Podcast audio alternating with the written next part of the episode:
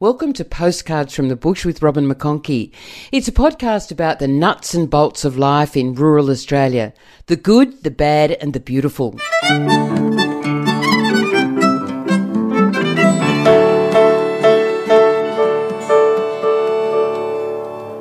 What makes you want to listen to a podcast or read a magazine story? Years ago, a dear colleague at the ABC told me that you have eight seconds to grab a listener's attention. Victoria Carey, the editor of Graziher, a magazine for rural women about rural women, says the first 25 words sell the story to the reader, and the picture on the cover sells the magazine. Join me today as we chat with Victoria Carey.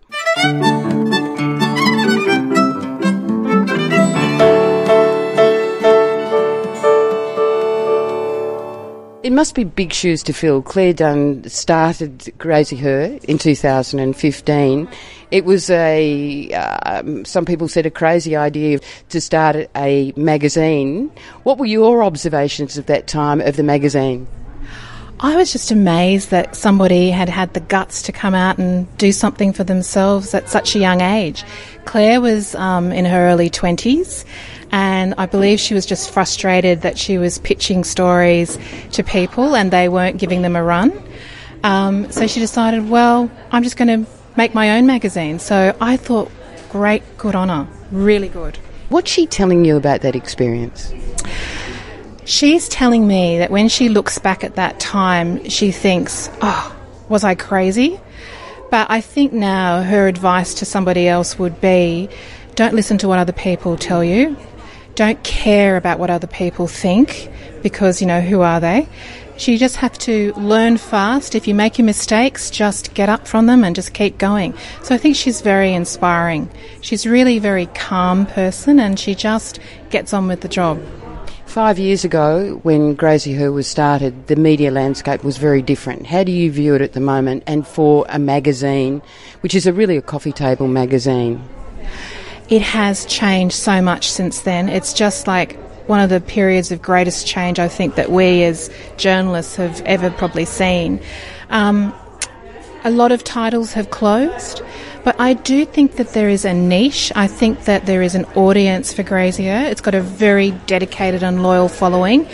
And I think really the depth of our storytelling, our ability to tell it on many different ways with our podcast that we've recently launched as well. I think together, all of those things combine to make a really strong um, offering for the reader. And I just think that, yeah, I think we're in a good spot. What is the mission for Graziher? The mission for Graziher is Claire felt that there was no media at that time telling anybody about what her life as a woman living in a remote area of regional, or not just remote, but any area of Australia, regional area, it wasn't actually being told in the way that she wanted it to be told. So that is the original inspiration behind it. The essence there, what, what is it about her life that wasn't being told? I think she would probably say the realities of her life I think today somebody came up to me and was talking about how important it was that women on the land are recognised. They're not just a partner, they're not just a mother, they're also equal partners in a business. It's not just the man in the house who's running the whole business. It's actually their role and getting some recognition for that as well. So, would you be happy to run stories on difficult issues like climate change or succession planning or those sorts of issues, childcare, for instance? I would. I would love to run things on childcare and succession planning. A lot of people have been speaking about that recently, and I think it's so important. Um, four daughters, the company I was speaking to, Karen, and she was telling me about her four daughters and how they're talking to them at an early time now. They're not sort of putting it off for another 20 years, and I think the youngest is 17. Um, I'm not too sure how old her oldest daughter is, but they are working that out now. And I think how inspiring is that and how clever is that? So those girls are going to go and start their lives and know what the what the situation is. How does it work with a magazine like Graziher? Do people pitch stories to you or do you commission people to do stories? I think it's going to be a combination of both. People pitch stories, and we come across things that we think are interesting, and we commission them as well. So, love a lot of pictures. If anyone is listening to you, I'd love love to get as many pictures as possible. Somebody wants to commission it. You, somebody wants to pitch a story to you. What do they have to tell you? How how do they sell the story to you? Well, as you would know, you don't hold people's attention for very long. So your first 25 words are really important. So, what is the angle of the story? What why do people of Graziher want to read about this particular story if you're a freelancer wanting to pitch a story? And the other thing is, you actually do need to know about the logistics. You need to know where that person is. You need to know. Um, I always love to get a couple of recce shots so you can actually just see the situation of where the person is. Um, so, probably, you know, you don't want to write an essay and you do not want to write a story that's uncommissioned. Um, it's a waste of time, but you just have to get those essential facts across straight away. Which is more important, the story or the pictures, or do they complement each other? I knew you were going to ask me that.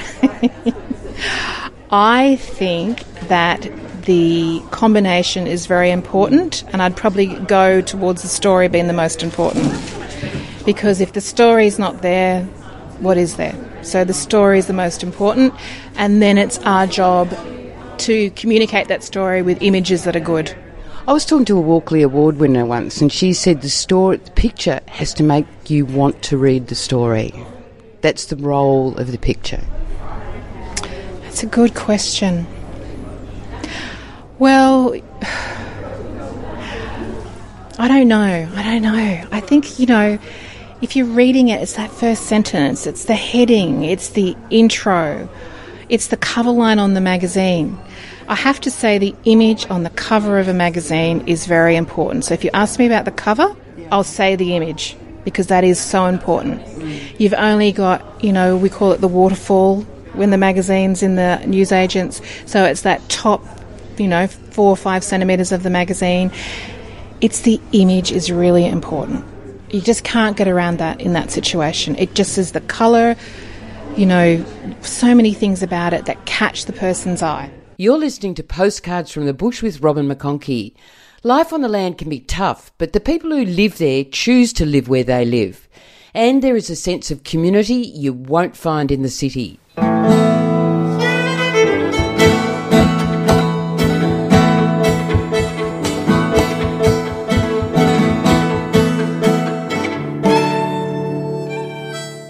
What makes a photo work? I think it's when the person is just really relaxed and you catch them and they don't seem to be posed and they're just in the middle of doing what they're doing. I've been really lucky. I've worked with so many great photographers and I've sent them on jobs and I have to work out the logistics and I know what they're dealing with.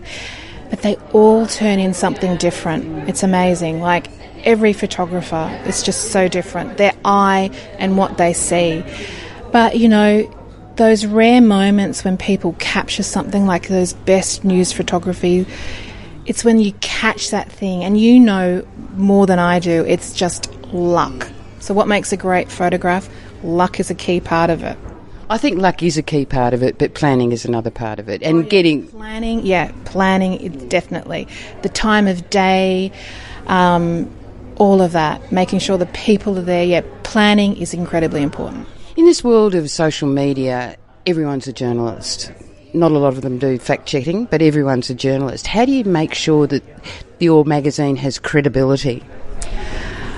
By commissioning really good writers, by checking all the facts and making sure everything's right.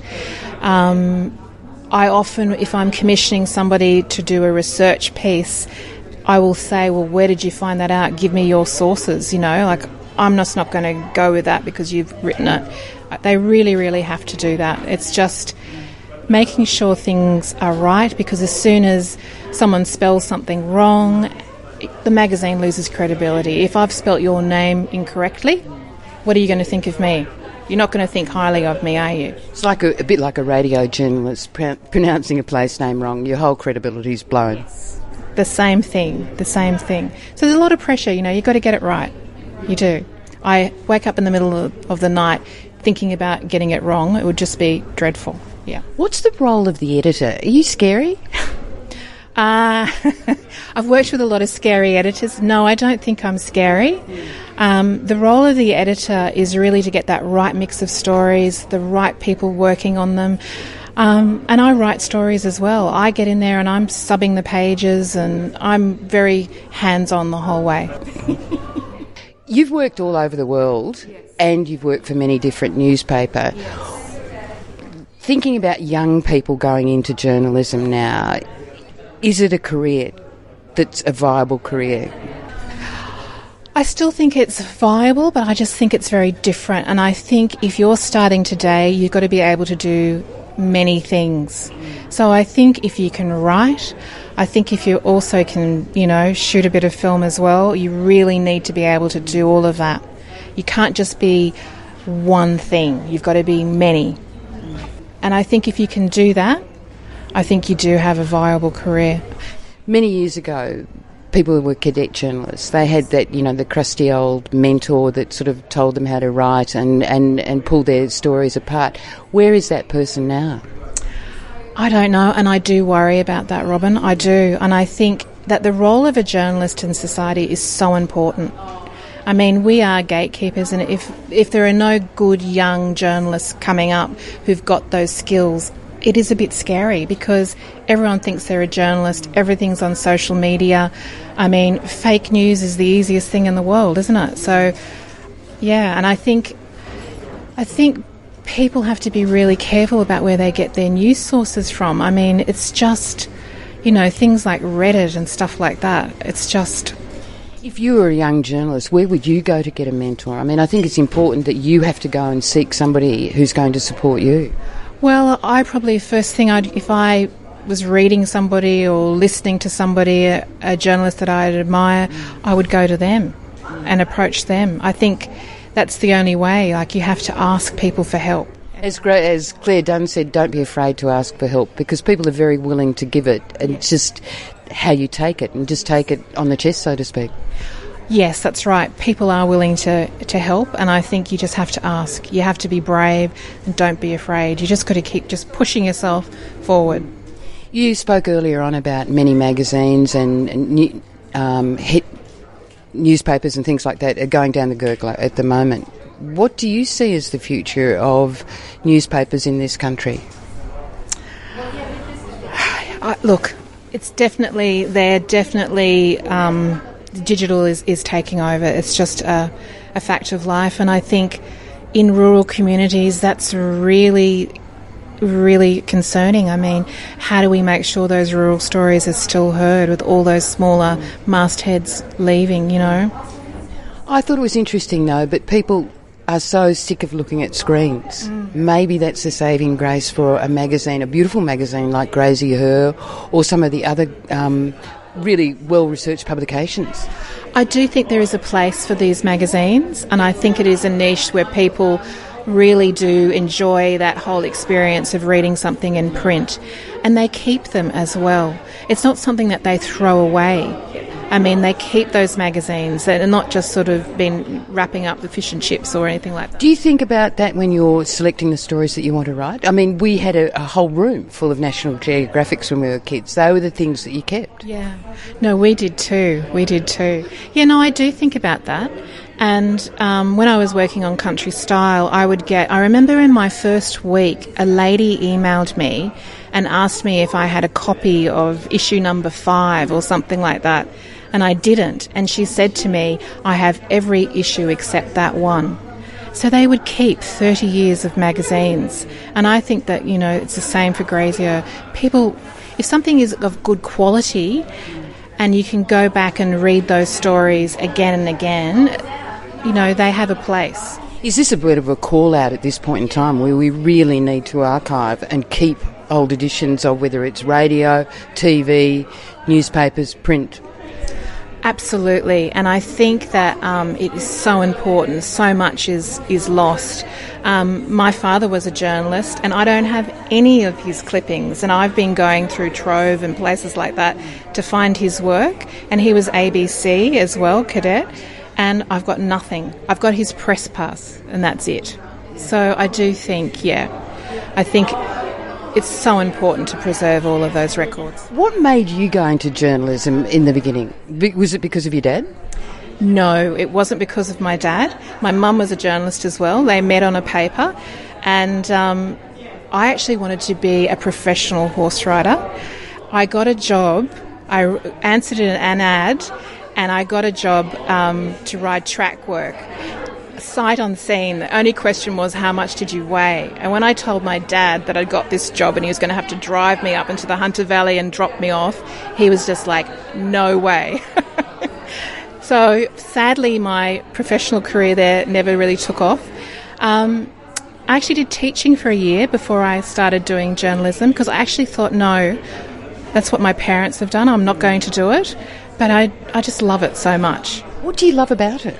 I just love meeting people and I just love the stories and I love I think we're in a really privileged position because we get to meet so many people who have achieved so many different things. So it's never boring, Robin. That's why I love it. It's never boring. So, when can we expect your first edition of Graziher? It's on sale June 10. And thanks to the wonderful Victoria Carey, the new editor of Graziher. The winter edition of Graziher hits the newsstands in mid-June. It will feature Women in Wool, a follow-up on the Queensland floods, a new column called Farm Diary with Maggie MacKellar, and a profile of Rosie O'Reilly the winner of the Zanda McDonald Award. You've been listening to Postcards from the Bush with Robin McConchie. Subscribe on your favourite podcast app and leave me a review. Music was composed and presented by Luke Aidney.